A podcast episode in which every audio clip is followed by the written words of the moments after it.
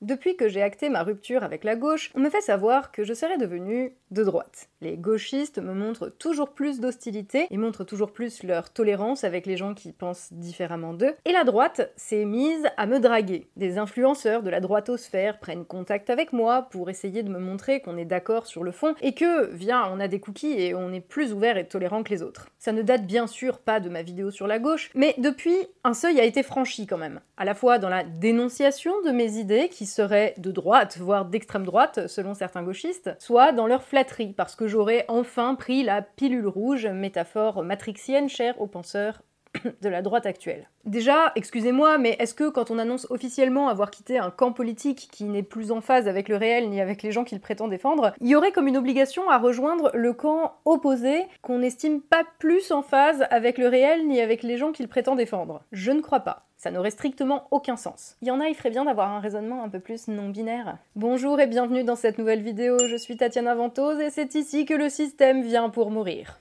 Tu le sais si tu as déjà eu une conversation avec des copains un petit peu bornés d'un bord ou de l'autre. Chaque fois, on va te renvoyer une face ou une autre de la même pièce. Si tu dis qu'Éric Zemmour a des raisonnements un peu cons ou que l'État doit réguler l'économie, tu vas te faire traiter de socialo-communiste. Et si tu dis que Rokhaya Diallo, à l'inverse, a des raisonnements un peu débiles ou que l'État doit réguler les flux migratoires, tu te fais traiter de facho droitard. Et ben moi, c'est pareil. À chaque fois que je parle, les idéologues d'un camp et de l'autre ne retiennent que ce qu'ils veulent. Quand je me suis fait agresser et que j'ai dit que Paris ressemblait de plus en plus à un bidonville de pays du tiers-monde, ce sur quoi s'accordent de plus en plus de gens aujourd'hui, on m'a souhaité la bienvenue dans la fachosphère. En revanche, quand j'ai expliqué ce que les traités de libre-échange allaient encore détruire de la France, ou que j'ai soutenu les ouvriers de Carambar en grève parce que leur patron leur avait fait un plan social dans le dos, j'étais une vilaine coco au couteau entre les dents qui n'attend qu'une chose, c'est de tout nationaliser. Goulag. Quand j'explique en quoi la gauche n'est plus qu'un monstre dégénéré, gangréné par l'individualisme et le libéralisme, je suis alors un suppôt du fascisme. Et quand j'explique que le système libéral ne nous considère que comme des consommateurs et utilise les influenceurs, aussi bien de gauche que de droite, pour nous vendre les mêmes produits avec des étiquettes différentes, alors je suis une communiste mentale. Oui, le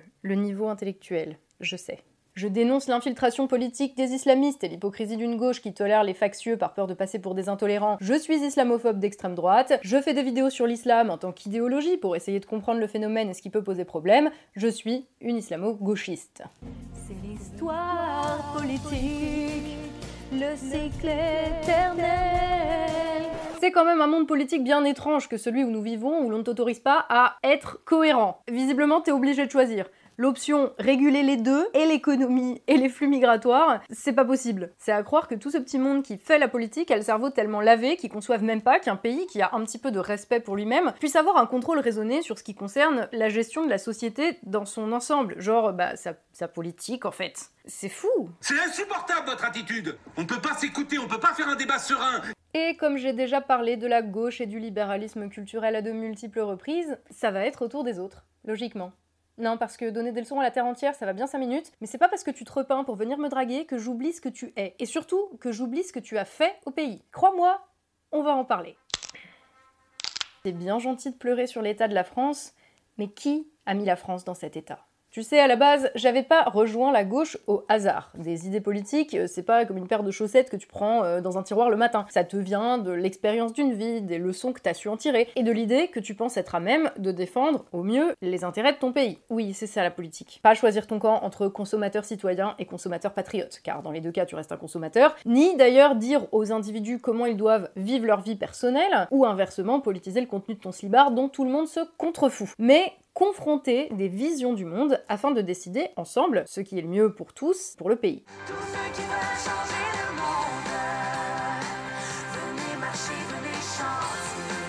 Je pense que si je m'étais à la base tournée vers la gauche, c'est en partie lié au fait que j'ai toujours été quelqu'un de raisonnablement, en tout cas conservateur. Ça peut sembler paradoxal de te sentir de gauche si t'es conservateur, surtout aujourd'hui, mais quand j'ai commencé à m'intéresser à la politique, la gauche était régulièrement qualifiée de ramassis de has qui s'accrochaient à des acquis sociaux et des services publics dépassés, des traditionalistes de la République et de la laïcité. Et dans mon conservatisme, à la fin des années 90, début des années 2000, cette gauche traditionnelle, critique de la mondialisation et du libre-échange, plutôt protectionniste, et en quelque sorte conservatrice, donc c'était ce qui se rapprochait le mieux de ce que j'estimais être mes idées et de ce que j'estimais être le mieux pour la France. En tout cas, il était pour moi hors de question de rejoindre la droite, ces idéologues du progrès et de la croissance infinie, de la finance, les sans limites, sans douane, sans frontières, qui nous vantaient qu'en dérégulant le pays, en l'ouvrant, en le décentralisant, en baissant les impôts des plus riches et en facilitant la délocalisation de notre industrie à l'autre bout du monde, ou de l'Europe d'ailleurs, dans laquelle il convenait de diluer notre culture au nom de la paix avec l'Allemagne, tout irait pour le mieux dans le meilleur des mondes. C'est pas compliqué, quand j'ai commencé à m'engager, la droite portait des valeurs opposées en tout point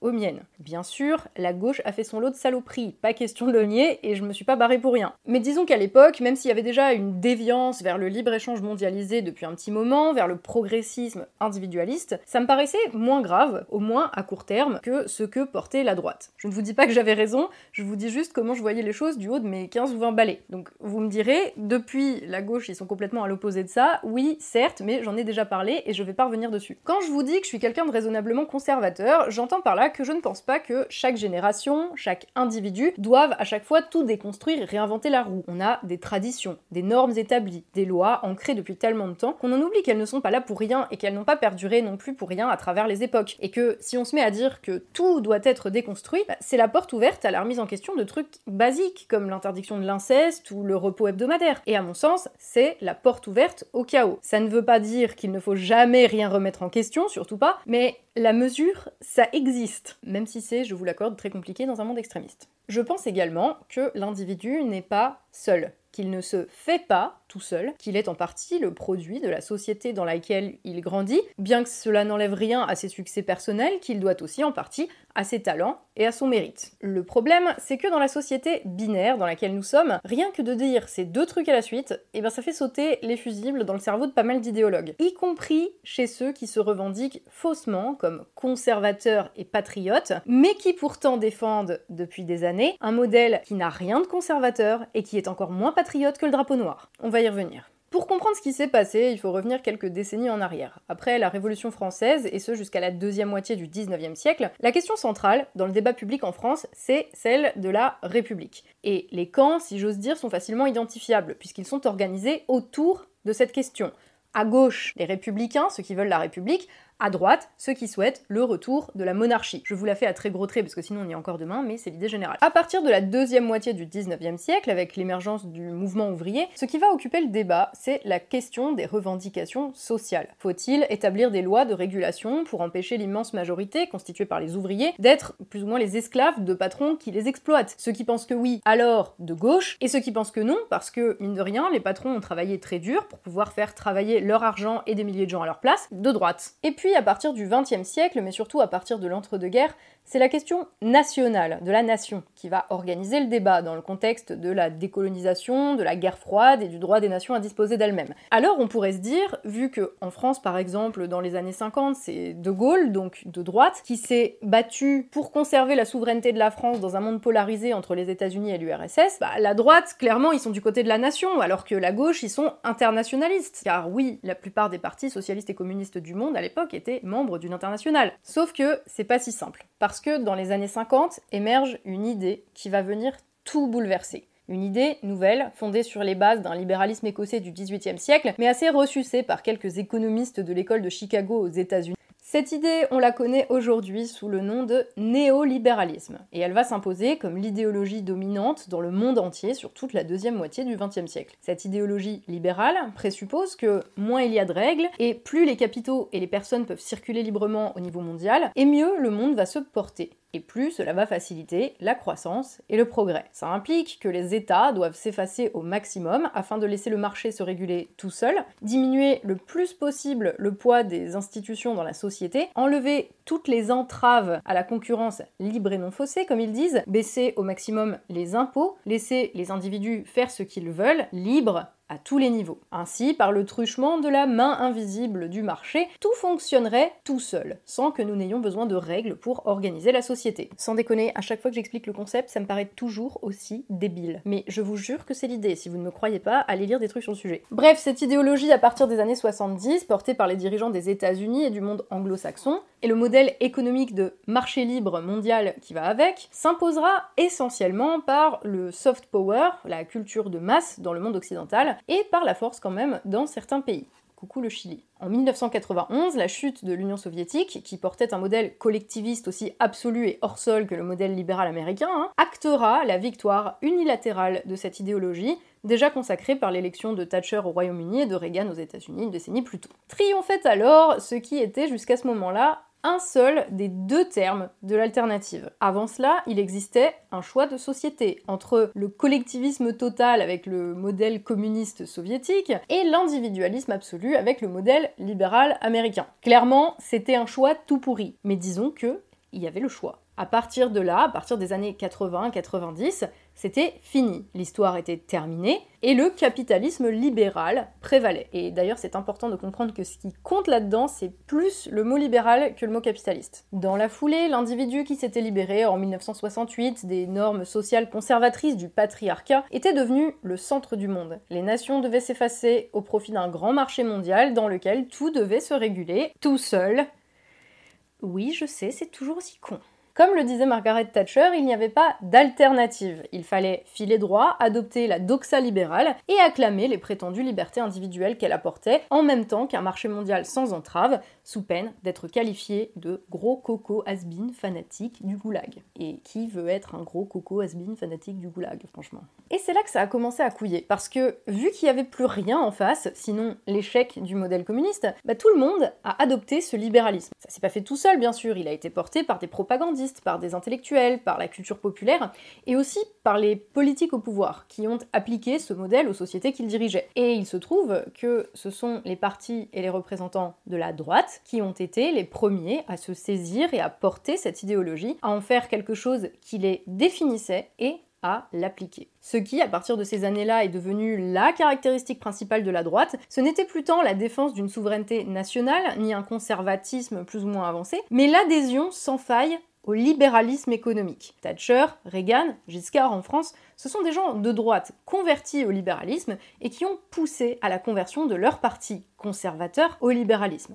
On l'oublie souvent parce qu'ils passent leur temps à se définir comme conservateurs encore aujourd'hui. Mais la droite a été vraiment le fer de lance de cette révolution libérale. Et ses dirigeants actuels continuent de porter le même modèle, qui chez nous a donné la dilution de notre souveraineté dans le magma européen, euh, la désindustrialisation, parce qu'on produisait pour moins cher en Chine, donc autant fermer les usines, l'individualisation des pratiques, de l'éducation, de la consommation, la libéralisation, entendre privatisation hein, de biens essentiels, la décentralisation, et j'en passe. Ne vous inquiétez pas, c'est pas parce que je fustige la droite que j'oublie le rôle de la gauche là-dedans. La gauche, elle, a suivi, conquise par ce libéralisme et progressivement débarrassé, à mesure de la désindustrialisation de la France, du reliquat de mouvements ouvriers, de ce qui restait de mouvements ouvriers dans ses rangs. Les représentants de la gauche, en bons héritiers du mai 68 culturel, libéral, allégé du poids d'un socialisme dépassé, a pu donner libre cours à une fuite en avant idéologique fondée sur la liberté totale de tout faire et trouver la justification à des comportements qui étaient mal tolérés jusque-là, et se sont mis à nous expliquer qu'on pouvait changer le monde en se changeant soi-même et en promouvant le sexe avec des mineurs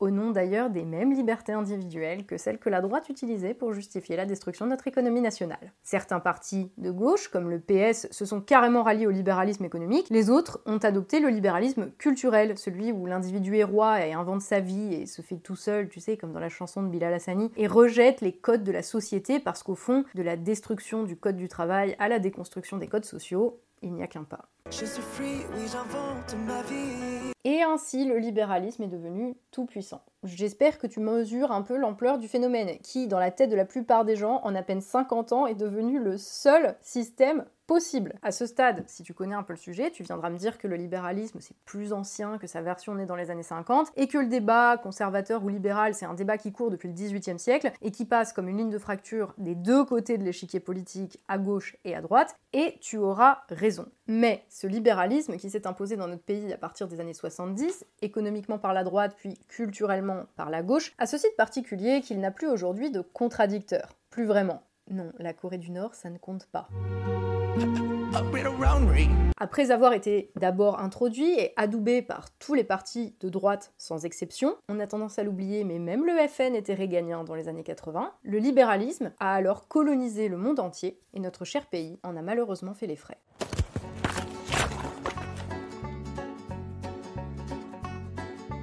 À regarder les choses en face avec un minimum de sérieux, l'idéologie libérale, et la politique menée depuis 50 ans qui va avec, est un désastre absolu et a engendré des conséquences encore plus désastreuses que la droite passe pourtant son temps à déplorer. Le déclin économique de la France, le désordre des valeurs, le libéralisme culturel 68 art, l'effondrement civilisationnel, qu'il soit français, européen ou occidental, de toute façon ils sont pas trop sûrs, l'intensification des tensions liées aux migrations, le communautarisme, notamment islamique, l'insécurité ou encore l'ensauvagement, comme ils disent, de la France. À écouter les représentants de la droite, ils seraient de saints conservateurs luttant depuis des décennies contre un sans-frontiérisme exclusif à la gauche qu'ils qualifient de marxiste, à défaut de savoir ce que ça signifie, se dépeignant en chevaliers templiers modernes, héros des valeurs traditionnelles, en croisade contre l'idéologie progressiste, causant la décadence morale et la perte de repères et de la masculinité, pourfendeur du laxisme de la justice française et du communisme inhérent à l'éducation nationale devant l'éternel. Mais s'il y a une part de vrai dans ce diagnostic, parce que personne viendra dire que rien n'est parti en sucette ces dernières décennies, hein, est-ce que tout ceci n'est pas la conséquence de l'idéologie qu'ils ont embrassée et qu'ils ont forcé la France à adopter contre son gré, et d'ailleurs qui continue de nous vendre comme étant la seule option possible? La droite, c'est les types qui ont fait entrer le loup libéral dans la bergerie, qui continuent de le nourrir sans s'interroger sur leurs responsabilités, et qui s'imaginent être les sauveurs parce que maintenant ils sont les seuls à dire Oh bah attention, il y a un loup, c'était quand même mieux avant quand il n'y en avait pas. Bah oui, connard, il est là parce que tu lui as ouvert la porte.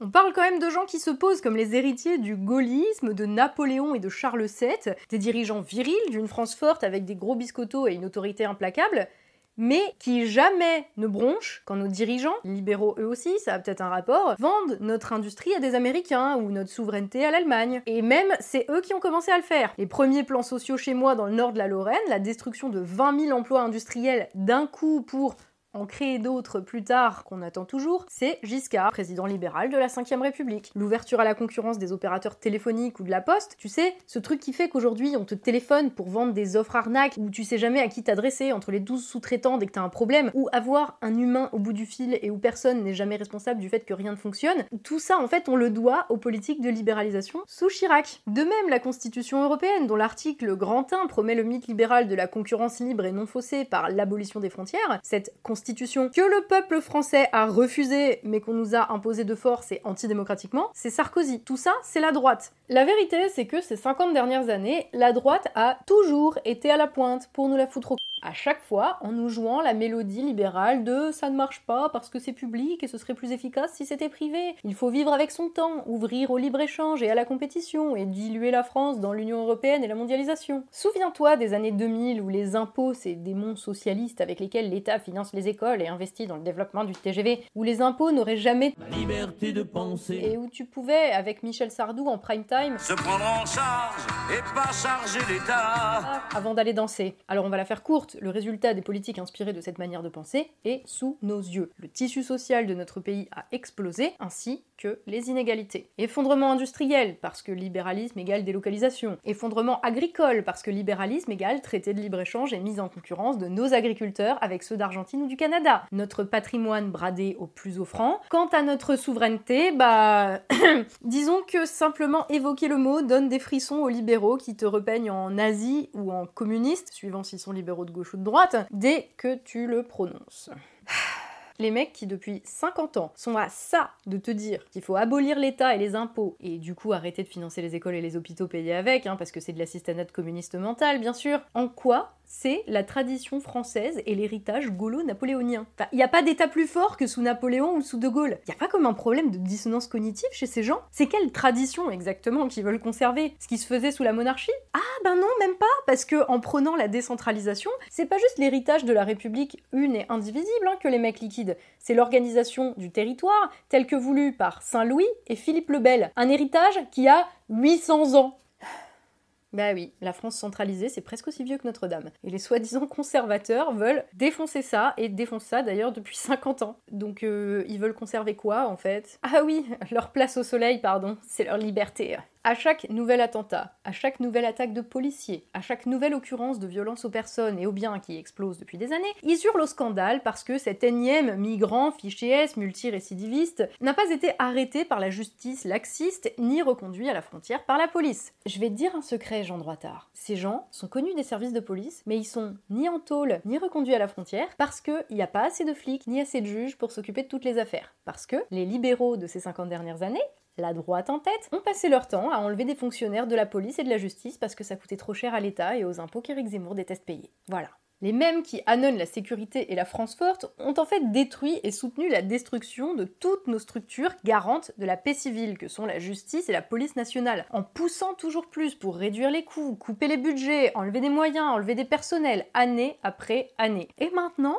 comme des fleurs, ils viennent s'étonner que sans police et sans juge, les délinquants sont pas arrêtés et que les affaires judiciaires sont pas résolues, alors qu'on ne fait que récolter ce qu'ils ont semé. Tu vois, c'est un petit peu comme si t'enlevais 40% des lits d'hôpitaux en 25 ans pour venir ensuite te plaindre que l'hôpital public c'est vraiment trop de la merde et que ça marche pas. Ah ben attends, ils le font Et pas une remise en question, les mecs. Ils continuent de te dire il faut que l'État se désengage. Et face à l'ensauvagement, comme ils disent qu'ils ont eux-mêmes créé, ils prônent quoi? Bah la liberté de porter des armes, en bons petits soldats libéraux de l'individualisme et du démerde-toi. Enfin bon, c'est surtout vous démerdez-vous, hein, parce que eux dans les beaux quartiers, ils ont jamais à vivre la délinquance au quotidien, bien que ce soit leur fonds de commerce. Jamais, au grand jamais, les mecs viennent donner une vision pour la France. Ils préfèrent vanter les actions individuelles. Tu sais, celles qui servent à rien? Eh ben oui, c'est pas dit Pékin en parc à bleu qui, quand ils ont le temps, vont faire une action symbolique dans les Pyrénées pour dénoncer l'immigration non contrôlée, qui vont mettre en place une politique nationale de régulation des flux migratoires. Les frontières, ça se contrôle au niveau national. C'est des employés de l'État, des fonctionnaires qui coûtent cher, postés aux frontières pour empêcher gens multirécidivistes de revenir sur le territoire via les frontières européennes. Mais les identitaires, ils ont le cerveau qui fond quand tu dis ça. Parce qu'ils sont identitaires, mais seulement jusqu'au point où il faut choisir entre le libéralisme et les structures étatiques garante de la paix civile. Sauf qu'à un moment, notre identité, c'est pas seulement des mots balancés sur des plateaux télé pour se la jouer rebelle. Hein. Elle s'incarne dans des institutions garantes de la bonne gestion de la société et créant un minimum de cohésion sociale. C'était le pari de Saint-Louis et de Philippe le Bel. Mais ça, ils le sauraient s'ils étaient un minimum en phase avec nos traditions et notre identité nationale.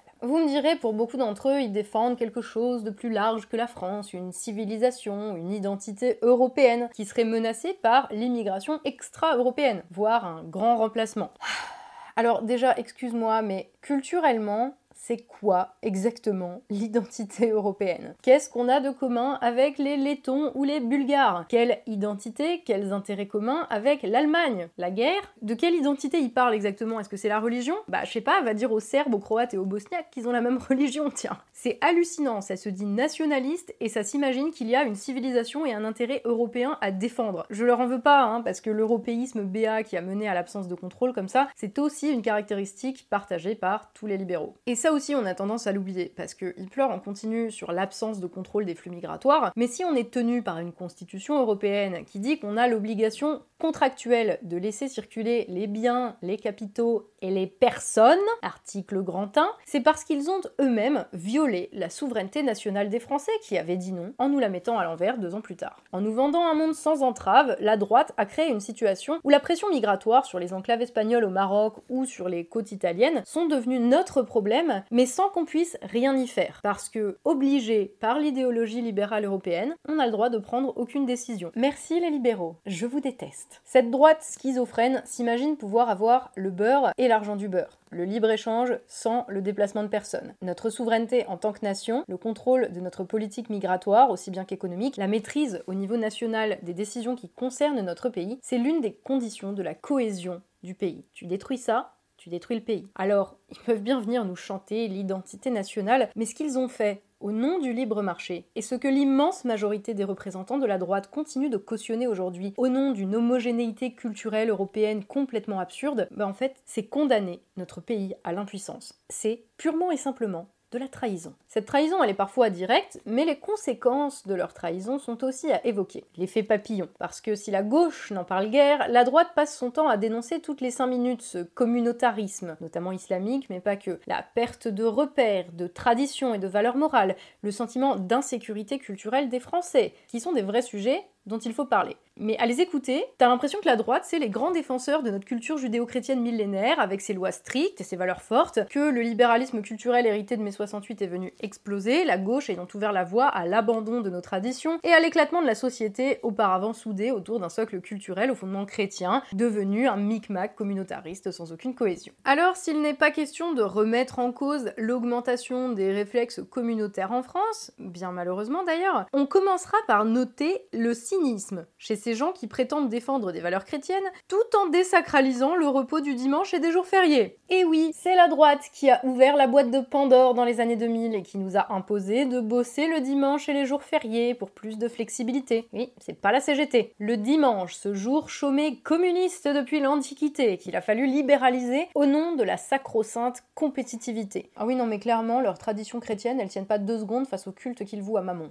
C'est sûr que quand tu prônes un modèle où le libre commerce est la valeur que tu ériges au-dessus de toutes les autres, il va bien y avoir un moment où les cadres et les traditions vont devoir s'y subordonner. La droite, qui depuis 50 ans nous impose une société où la seule valeur autour de laquelle il faut faire cohésion, c'est le libre commerce, le libre échange, bah elle a créé de fait une société où toutes les autres valeurs, tous les autres cadres, toutes les autres lois n'ont plus qu'une importance relative et sont systématiquement mises en dessous du libre échange dans la hiérarchie des valeurs. Quelles que soient les lois de la République, elles devaient s'effacer pour plus de compétitivité. Le code du travail, aussi bien que les codes sociaux, devaient être plus flexibles parce que le progrès et la croissance économique l'exigeaient. Et la droite alors s'est employée à exploser tous les cadres communs, ouvrant la voie au relativisme et aux dégénérescences de la gauche qui s'observe, très littéralement d'ailleurs, le trou de balle, main dans la main avec les libéraux culturels pour tout détruire, enfin déconstruire et flexibiliser. Sauf qu'à la place de ces structures et de ces cadres communs permettant d'assurer une cohésion du tissu sociétal via le respect de règles applicables à tous qu'ils avaient détruits, ils nous ont proposé rien. La loi de la jungle. Enfin, pardon, la compétition libre et non faussée. Oui, en somme, le néant le vide. Et mes chers amis, vous le savez, la culture, aussi bien que la politique, a une horreur absolue du vide. Et là où le libéralisme a enlevé les traditions, aussi bien que les lois républicaines, d'autres cultures, d'autres lois, d'autres traditions ont pris la place, s'installant dans les cendres encore chaudes de ce que le libéralisme avait brûlé. Les communautarismes se sont alors installés, de toutes sortes, donnant une fleur différente selon qu'il s'agissait d'un quartier riche de grandes villes, d'une banlieue du 93 ou d'une communauté sur les réseaux sociaux d'ailleurs, où les gens instaurent, parce que nous en avons besoin pour vivre en société, leurs propres normes, leurs propres codes, leurs propres cadres, là où il n'y en a plus avec des conséquences plus ou moins visibles et plus ou moins graves sur la société dans son ensemble. Dans certains quartiers, c'est un islam politique, extrêmement conservateur d'ailleurs, qui a pris le relais d'un État qui n'assurait plus la cohésion sociale par les codes, les lois et la culture commune. C'est le libéralisme qui explique la régression, qui fait que Jean Mohamed porte une djellaba et fait sa prière à la Mecque cinq fois par jour aujourd'hui, alors que ses darons allaient au bistrot boire des bières il y a 30 ans. Ils ont voulu abolir les structures communes parce qu'elles étaient des entraves à la liberté du marché, et voilà ce que ça donne. Repli communautaire, insécurité culturelle, dans les quartiers où il n'y a plus aucune structure qui affirme l'autorité de la France, devenue proie à l'arbitraire de celui qui est démographiquement le plus fort. Rappelez-vous, qui a délégué aux imams la formation culturelle des jeunes de banlieue en échange du maintien de la paix civile dans des quartiers? Qui a donné aux factieux cette tâche de faire le boulot que l'État ne faisait plus en échange d'un calme relatif sans trop de voitures brûlées? C'est la droite, Sarkozy en l'occurrence. La gauche leur a emboîté le pas à chaque fois qu'elle était au pouvoir en donnant toujours plus de crédit, aux propres comme aux figurés d'ailleurs, aux revendications communautaire. Et tout ça, maintenant, se retourne contre eux, enfin, ça se retourne surtout contre nous. Et depuis des années, le cycle se répète. La droite casse un truc commun, la gauche nourrit les communautaristes qui s'épanouissent sur les ruines de notre pays, qui se dégradent encore et encore et encore. C'est l'alternance de l'enfer. Ils ont voulu la liberté totale, ils ont fini par asservir tout le monde en désacralisant tout ce qui nous tenait ensemble. Car la suite logique de la liberté économique d'avoir et de faire, c'est la liberté culturelle d'être. Pourquoi est-ce que tu crois que c'est dans les pays les plus libéraux qu'on voit le plus éclore les phénomènes SJW Tu sais, ces gens qui se définissent comme un demi-genre fluctuant, non-binaire, en exposant leurs règles sous la tour Eiffel. Va expliquer en Corée du Nord que tu te définis comme un triton sapiosexuel, tu vas te faire recevoir. Ce genre de délire ne s'épanouit que dans une société libérale, pas dans des sociétés communistes, précisément parce que le libéralisme économique, il vient nécessairement avec son pendant culturel. Toujours par deux, ils vont. Et c'est pas pour rien que c'est sous Sarkozy qu'a été brisé le tabou du quota ethnique. Tu sais, dans les années 2000, à l'époque où la gauche s'est insurgée contre ça, parce que ça voulait dire la fin de la reconnaissance au mérite et l'intrusion de critères ouvrant la voie au communautarisme. Pareil, ils nous ont fait chier que c'était honteux d'avoir la sécurité de l'emploi, que l'avenir c'était la flexibilité et l'insécurité de l'emploi. Bah bienvenue dans le monde qu'ils ont créé. La flexibilité, c'est pour tout et l'insécurité culturelle et physique, elle est la conséquence de leur acceptation sans sourciller que l'insécurité économique, c'est la norme. Tu ne peux pas sélectionner ce que tu veux dans le libéralisme. La gauche, elle pense qu'elle peut avoir l'individu qui se définit comme un triton sapiosexuel non binaire tout en refusant le libre-échange. La droite, elle, pense qu'on peut avoir le libéralisme économique sans la dégénérescence et la perte des valeurs. Les faits montrent que ce n'est pas le cas. Le beurre ou l'argent du beurre, il faut choisir. L'économie de la concurrence absolue, elle a pour conséquence des migrations incontrôlées, des gens qui se définissent comme d'un genre fluctuant, l'apologie de la prostitution, voire de la pédophilie dans certains cas, et l'islamisation de certains quartiers. Leur libéralisme économique a donné le libéralisme culturel de la gauche, qu'ils acceptent de le voir ou pas. La droite, tu sais, c'est comme dans les films de fantômes où tu te rends compte que le mec était déjà sur la photo il y a 50 ans et qu'en fait c'était lui le méchant dès le départ. En adoptant la doxa libérale, ils ont créé un monstre qui a dévoré la France. Mis face à leurs contradictions pourtant évidentes, ils vont agir comme des SJW, te traiter de gauchistes et retourner se cacher derrière leurs faux semblants patriotes et conservateurs. Prenons un petit exemple. Vous le saviez que j'allais pas le laisser passer ça. L'autre jour, j'ai fait un tweet demandant quelle était la différence entre les influenceurs progressistes qui t'encouragent à consommer éthique et produit en France et les influenceurs de la droitosphère qui t'encouragent à consommer local et patriote. Les réactions n'ont pas manqué, mais pour une fois, ceux qui ont ragé, ça n'a pas été les habituels gauchos qui m'ont traité de facho, mais l'inverse, les influenceurs de droite et leurs abonnés qui n'étaient pas du tout contents de s'entendre dire que leur produit c'était la même camelote que celle d'Enjoy Phoenix et Lena Situation. Parce que voyez-vous, eux, ils sont patriote. C'est pas pareil, c'est éthique, c'est fabriqué en France. Et ils m'ont fait chier avec leur parfum patriote Terre de France qui reverse 100% de ses bénéfices à des associations. Bon, déjà, d'après les comptes publiés sur internet par l'entreprise, visiblement ils n'ont pas de salariés ni de main-d'œuvre dans leur coût de production, hein, mais c'est pas grave, on n'est pas un truc foireux près. 100% de leurs bénéfices, donc c'est 30 000 euros reversés à des associations dont on n'a pas accès aux comptes, d'aide aux agriculteurs et aux écoles rurales. Donc déjà, les libéraux qui t'expliquent qu'il faut arrêter de donner de l'argent gratuit de l'État à des gens qui devraient se bouger le cul et en même temps se targuent de donner 20 000 euros de charité à répartir entre quelques associations. Non, rien. Alors, pour info, pour tous ceux qui changent le monde à leur échelle en aidant les agriculteurs, la PAC, l'aide européenne aux agriculteurs, c'est 9,1 milliards d'euros par an pour les agriculteurs français. Je ne dis pas que la PAC c'est super parce qu'on se fait un petit peu enfler dans l'affaire, mais c'est vraiment pas le sujet et je pourrais le développer un jour dans une vidéo, mais là vraiment c'est pas le lieu. Mais du coup, les mecs croient vraiment que tu vas aider les agriculteurs français avec 20 000 euros de bénéfices de parfum. Oh oui, je suis un colibri et je change le monde à mon échelle avec mon porte-monnaie. Ok, Pierre Rabhi. Et puis la naïveté de ces gens qui ne conçoivent la fabrication française que comme des petits artisans qui fabriquent tout à la main. Ah, c'est génial. Ce petit artisan fabrique des couteaux virils et patriotes avec des morceaux de camionnettes rouillées. On va changer le monde. Sans déconner, vous avez entendu parler de politique industrielle ou pas? On dirait le délire des écolos qui pensent qu'ils vont jardiner sur leur balcon parisien et que c'est l'avenir de l'agriculture. Même si dans les deux cas, c'est cool qu'il y ait des gens qui le fassent. Mais c'est pas de la politique. C'est même pas de la méta-politique. C'est juste une énième expression de la bonne conscience que tu te donnes dans la société de consommation qui ne te laisse le choix qu'entre consommer et consommer pour le plus grand bonheur du libre-échange mondialisé. Le problème dans le fond, c'est peut-être que tout le monde peut se dire patriote et se donner une bonne conscience politique à peu de frais. C'est comme se dire éthique et responsable. Patriote, ça t'oblige à rien. Hein. Si tu me parlais de la souveraineté de la France, là peut-être ce serait autre chose. Ça montrerait que tu poses la question en termes politiques et pas en termes individuels de petits SJW biberonnés à l'individualisme néolibéral qui demande qu'on l'appelle par un petit nom de patriote. Sans déconner, il n'y a pas plus antinomique que les conservateurs libéraux. Ça reviendrait à dire que t'es chaud et froid en même temps, ou communiste capitaliste, ou nationaliste européen, ou blanc noir. Les libéraux conservateurs, en fait, c'est comme les marxistes postmodernes, tu sais, c'est des éléments politiques de Schrödinger dont l'existence même porte une contradiction telle que c'est juste pas tenable trois secondes en fait. Alors, on va poser les choses une bonne fois pour toutes. Tu vas pas faire tourner un pays en le démembrant pièce par pièce et en le condamnant au retour des seigneuries, pardon, métropole, grande région, rien. Tu fais pas non plus tourner un pays avec un gars qui fabrique des couteaux tout seul chez lui, aussi belles soient ses lames, et tu fais pas tourner un pays parce qu'une boîte qui fabrique des parfums donne 2000 euros à trois agriculteurs. Tu fais tourner un pays avec des politiques publiques de réindustrialisation et de réagriculturation, je ne sais pas si ça se dit, des politiques nationales de régulation de l'économie et des frontières. Tu fais tourner un pays en assumant de rompre avec la logique libérale pour renouer avec la souveraineté de ton pays. Tant que t'assumes pas ça, bah t'es ni nationaliste, ni patriote, ni rien. T'es juste un mec qui vend des parfums et des couteaux en soulevant de la fonte sur YouTube. Et c'est pas grave. Mais viens pas me donner des leçons de politique.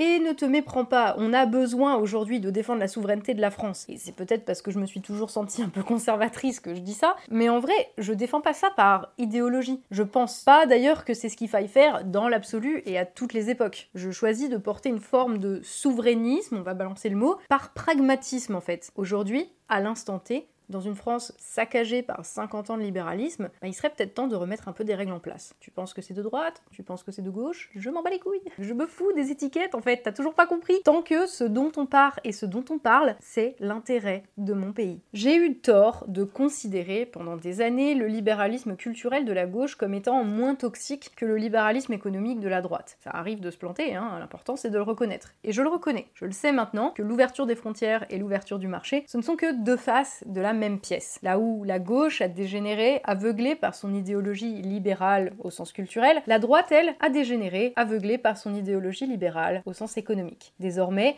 l'une et l'autre se reflètent à l'infini comme deux miroirs face à face. Ces 50 dernières années, elles se sont mises à avancer de concert, comme les deux jambes du même système, les deux piliers du libéralisme. Peu importe leur conservatisme, patriotisme, marxisme ou socialisme de façade, ils se rallieront toujours sous la même bannière. Quand une fois au pouvoir il s'agit de choisir, ils ont toujours choisi le camp du libéralisme, et alors chaque camp trouve bien le moyen de faire taire sa dissonance cognitive en renvoyant à l'autre son image corrompue et décrépite, sans se rendre compte que la paille la poutre. Et les uns de se revendiquer du marxisme, et les autres de se revendiquer du gaullisme, fantasmant un héritage pour les uns, une tradition pour les autres, qu'ils ont en réalité complètement démoli par leur soumission au monstre libéral. Qu'on se le dise, jamais De Gaulle n'aurait vendu Alcatel à des Américains, jamais De Gaulle n'aurait proposer des quotas ethniques qui sapent le fondement même de la méritocratie républicaine, et jamais, au grand jamais, De Gaulle n'aurait proposé de partager notre siège au Conseil de sécurité de l'ONU avec l'Allemagne. Oui, je, je sais ce que tu vas me dire, ça c'est Macron. Mais Macron c'est quoi? Sinon le libéral pur et dur culturel et économique. Celui qui réalise l'alliance suprême de la droite et de la gauche en sacrifiant la France sur l'autel du tout-puissant libéralisme. C'est pour ça qu'ils gagnent toujours à la fin, parce que le reste est incohérent, parce que leurs principes ne résistent pas à la partie de la matrice idéologique qui dévore l'autre. Le libéralisme, c'est une fuite en avant permanente. Il ne tolère ni limite, ni cadre. C'est un idéal, c'est une utopie qui ne part pas du réel, mais d'une idée selon laquelle tout fonctionne sans avoir besoin d'être régulé, comme dans le monde des bisounours. Et comme le communisme en son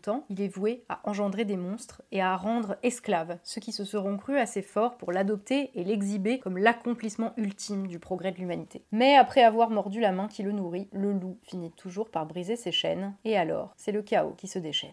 Et le chaos s'est déchaîné. Il est là. Il n'y a plus rien à attendre aujourd'hui, ni de cette droite qui l'a fait entrer chez nous, ni de cette gauche qui l'a nourri. Les deux le servent aujourd'hui comme des esclaves. Les mots gauche et droite ne servent plus à expliquer le réel aujourd'hui parce qu'ils ne permettent plus de confronter des visions du monde opposées. Les deux, en un demi-siècle, ont rallié la doxa libérale. Il n'y a plus de débat. On vit dans un monde où penser hors du libéralisme est difficile. Où si tu critiques le libéralisme économique, la droite te traite de gros coco méchant Staline, et si tu critiques le libéralisme culturel, la gauche te traite de gros facho méchant pétain. Et comme tout le monde politique s'est mis à suivre la bête libérale, il n'y avait plus personne pour défendre la nation.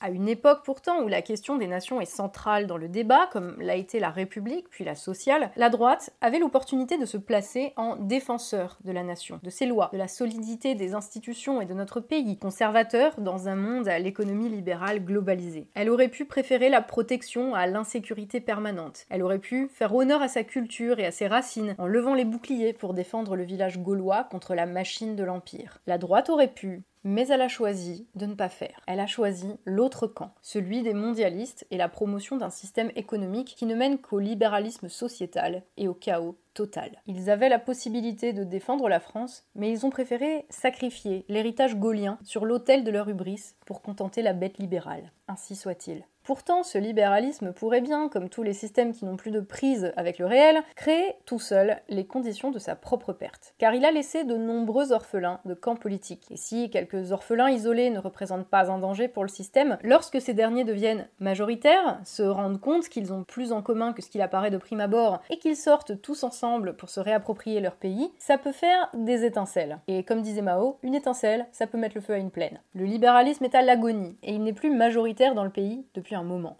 Parce qu'à force, on commence à savoir ce qu'ils sont.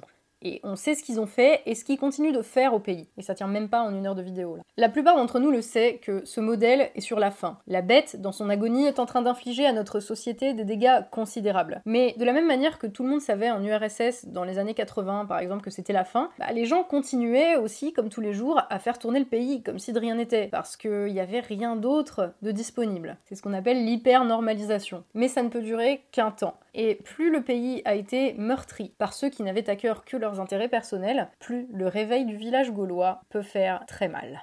Alors, je me suis toujours sentie un peu conservatrice. J'ai jamais partagé l'idéalisme de ceux qui pensent que l'individu existe tout seul et que la société se régule sans avoir besoin de cadre. Je ne suis pas de ces fanatiques qui pensent que la réalité doit s'accommoder de mon système de pensée plutôt que l'inverse. Je ne partage pas les valeurs libérales que la droite défend. Et je me suis certainement pas barré de la gauche qui a embrassé le libéralisme pour rejoindre un autre camp libéral aussi. Il faut être cohérent dans la vie. La droite actuelle, comme la gauche actuelle, t'interdit d'être cohérent. Elle t'interdit de servir un autre maître que le libéralisme, un autre maître que le chaos. Elle fera toujours passer l'allégeance au monstre libéral avant la défense de l'intérêt national. Vous me direz, des gens issus des deux camps qui sont cohérents, il y en a pourtant, et beaucoup, et de plus en plus. Et d'ailleurs, c'est pour ça qu'ils s'identifient de moins en moins à ces étiquettes. Mais c'est pas eux qu'on entend. Et c'est clairement pas ceux qui parlent le plus fort. Parce qu'on essaye déjà tant bien que mal de se maintenir face au monstre qui te donne juste le droit de choisir entre l'idéologie dominante et l'idéologie dominante avec une autre couleur. Le même produit, le même parfum, le même goût amer,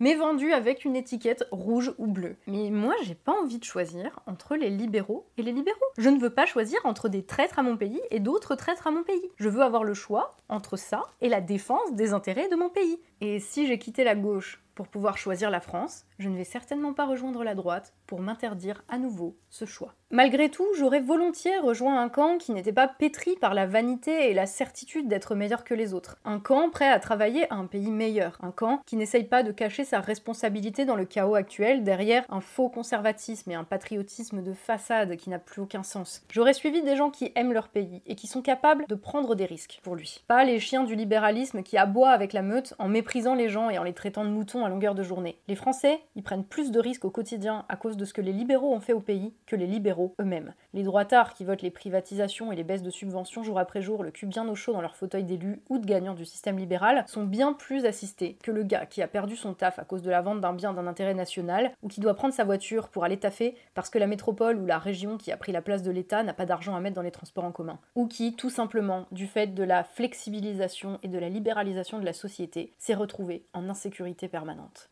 J'aimerais, comme beaucoup de monde, qu'on retrouve un débat politique sain, un vrai débat, avec des projets de société différents qu'on pourrait confronter et qui ferait qu'on peut, en tant que peuple, en tant que nation, choisir vraiment des voies différentes. Là, il y aurait un sens au mot gauche et droite ou au mot majorité et opposition. Malheureusement, on est dans un monde où être de droite c'est libéral et être de gauche c'est être libéral aussi. Pile, je perds, tu perds, la France perd. Face, c'est le libéral, c'est le système, c'est Macron qui gagne. Et je refuse de choisir entre les deux jambes du monstre libéral. Dans une situation comme la nôtre, pour désinguer la bête, il faut viser la tête. Merci d'avoir suivi cette vidéo jusqu'au bout, j'en conviens, elle est longue, mais euh, il fallait que je pose ça depuis un moment. Et euh, j'ai pris vraiment ces dernières semaines pour la bosser à fond, pour être sûre de ne rien oublier, parce que je veux qu'elle ait encore un intérêt euh, dans 6 mois ou dans 6 ans, tu vois. Donc j'ai pris le temps, et je vous remercie tous de votre patience. Je remercie d'ailleurs tous ceux qui avaient suivi le processus d'écriture qui m'a rendu dingue sur Instagram, et qui savent que la vidéo est là, le résultat final est beaucoup, beaucoup moins long que euh, la vidéo n'était censée l'être à l'origine. Vous avez d'ailleurs été très nombreux à me dire que ce genre de réflexion aurait tout à fait sa place euh, dans un livre, euh, ce qui vous épargnerait du temps de visionnage de vidéo, et vous avez probablement raison, mais bon, chaque chose et chaque projet en son temps, disons. Cette vidéo-ci est en quelque sorte un peu complémentaire de celle sur la gauche et celle sur la véritable fracture française que je vous invite à visionner les deux si vous ne les avez pas vues. En tout cas, je pense que ces trois-là ensemble euh, peuvent vous donner une idée un peu cohérente de ce que vous êtes très très nombreux à me réclamer, à savoir une vidéo qui expliquerait le fond de ma pensée politique. Mais, euh, mais je peux pas faire une vidéo en fait pour parler de ça parce que comme vous l'aurez compris si vous me suivez depuis un petit moment, je ne me reconnais dans dans vraiment rien en ce moment, vu que tout le monde ou presque a embrassé le libéralisme, euh, je fais partie de tous ces orphelins. Donc, mes opinions politiques, si vous voulez, euh, c'est un petit peu plus compliqué qu'une étiquette que je pourrais vous donner en mode prête à penser, tiens, voilà trois mots-clés et ça remplace une pensée construite. Je, je veux pas faire ça en fait, parce que c'est exactement le problème et c'est vraiment l'une des raisons pour lesquelles on en est arrivé là. Des fois, il y a besoin de reposer les choses en repartant des bases et du coup, bah, ça prend du temps. En tout cas, vous valez mieux que des raisonnements simplistes et on veut tous mieux que des raisonnements simplistes et euh, il y a un moment, bah, faut juste assumer que que ça peut être long, quoi. De la même manière, je me refuse à la facilité intellectuelle qui consiste à dire que si rien ne bouge, c'est parce que les gens sont des moutons et qui sont trop apathiques. C'est une attitude avec laquelle j'avais déjà beaucoup de mal avant, mais que là, vraiment, viscéralement, je ne supporte plus. Vraiment. C'est. J'espère que vous êtes bien conscient que quand il y a des gens à la télé ou sur YouTube qui vous disent ouais, les Français, c'est trop des moutons, euh, machin, en fait, ils parlent de vous et de moi.